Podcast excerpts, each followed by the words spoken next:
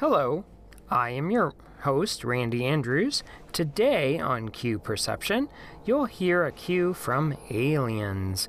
This film was directed by James Cameron with music composed by one of my favorite composers, James Horner. Some could say that James Horner borrows and recycles his themes from other films. This isn't the focus of this discussion today. Horner took his ideas to a higher level of mastery. Bishop's Countdown is easily the highlight piece for the film. Cameron used it first when Ripley makes her escape from the processing station where she gets the first encounter with the Queen Xenomorph. Proceeding to the dropship location to be picked up by Bishop before the entire colony is consumed by a nuclear blast. It's in the dramatic second appearance, it's heard moments after the Queen is blown out of the airlock and into the vast emptiness of space, leaving our audience with the edge of our seats, hoping Ripley can shut the airlock before she, Bishop, and Newt fall victim to her daring strategy to rid everyone of the creature. The string writing and the brass are key points to this cue. It's also an impression with the amazing percussion writing that James Horner is noted for.